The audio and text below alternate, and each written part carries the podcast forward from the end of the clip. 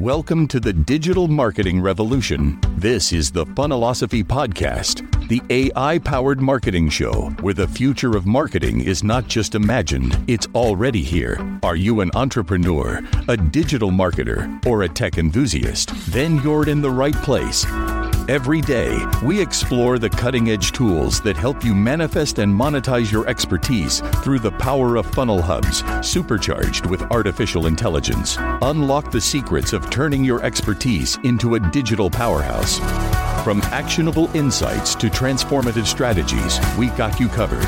Now, let's dive into the world where AI meets marketing, where ideas meet execution, and where you meet success.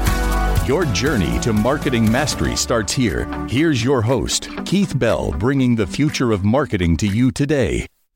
Hello, and welcome back to the Funnellosophy Podcast. I'm your host, Keith Bell.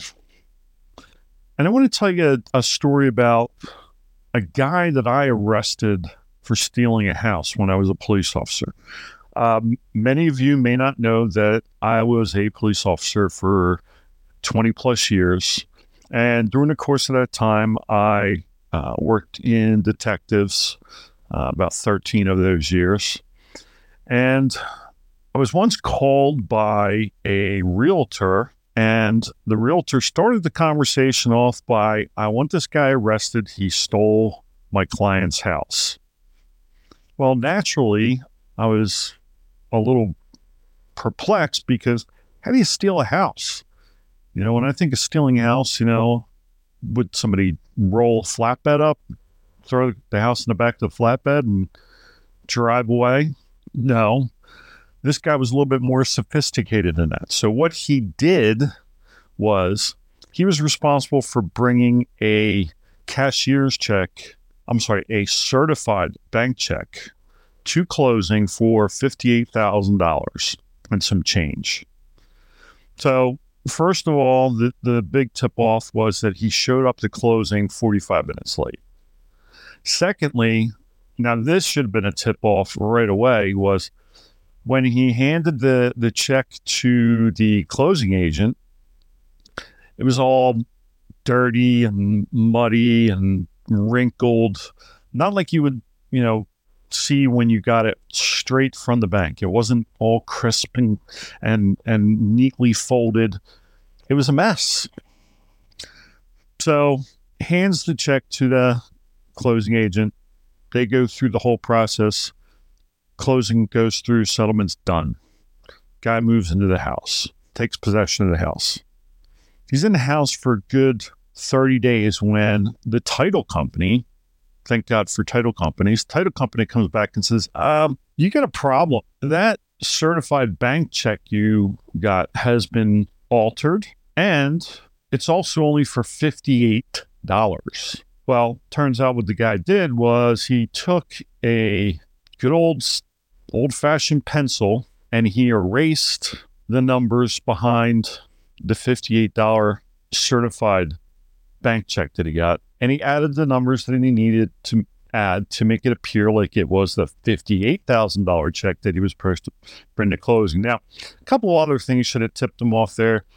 Most certified bank checks have security features on them so that when you use a pencil eraser on them, they uh, cause uh, things to happen to the paper, like the, the paper uh, uh will have voids on it or it will um, you know, th- it'll it'll tear a little bit.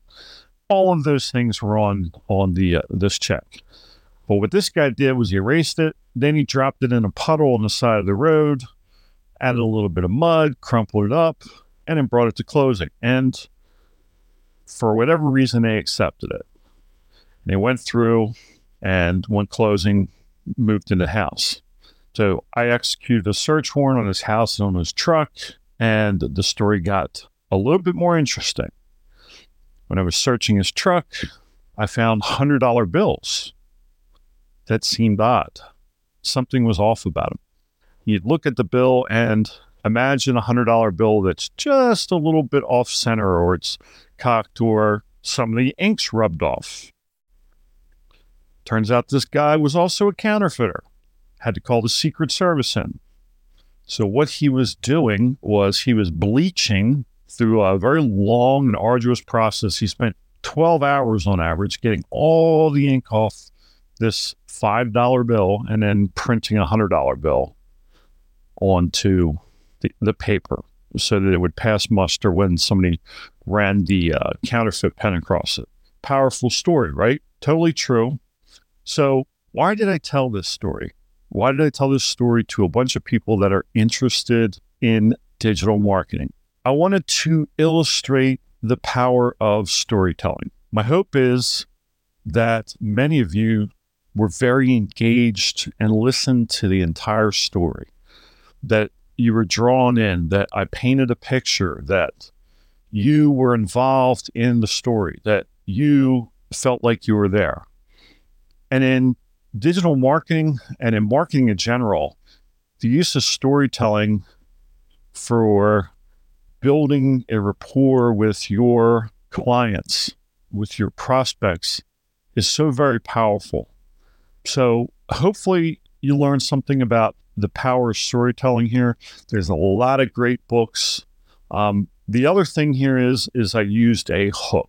Now, right now, I'm reading a great book on hooks by Brendan Kane called Hook Point: How to Stand Out in the Three Second World. I highly suggest you read this book.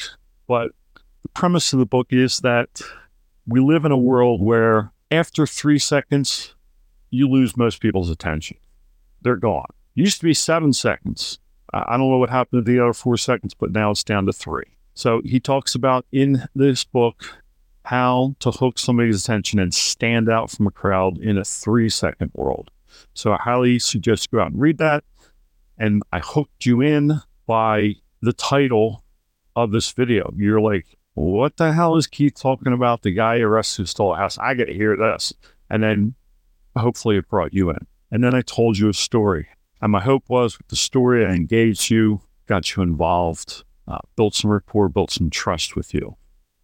And we all have stories to tell. You all have stories in your business that you can tell.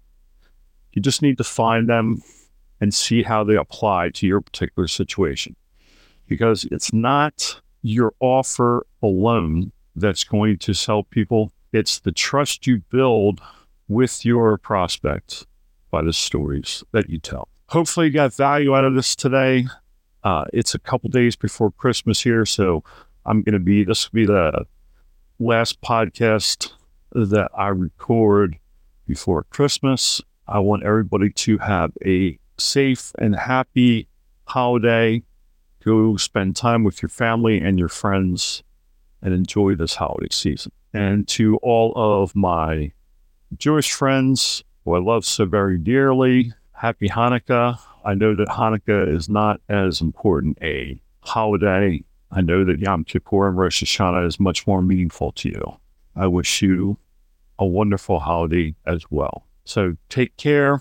Make sure you go and you subscribe to my podcast, leave a review, go to my Funnellosophy YouTube channel, smash that subscribe button, hit that notification bell so you're notified every time I put out a new video. Take care. Happy holidays. See you in the next time.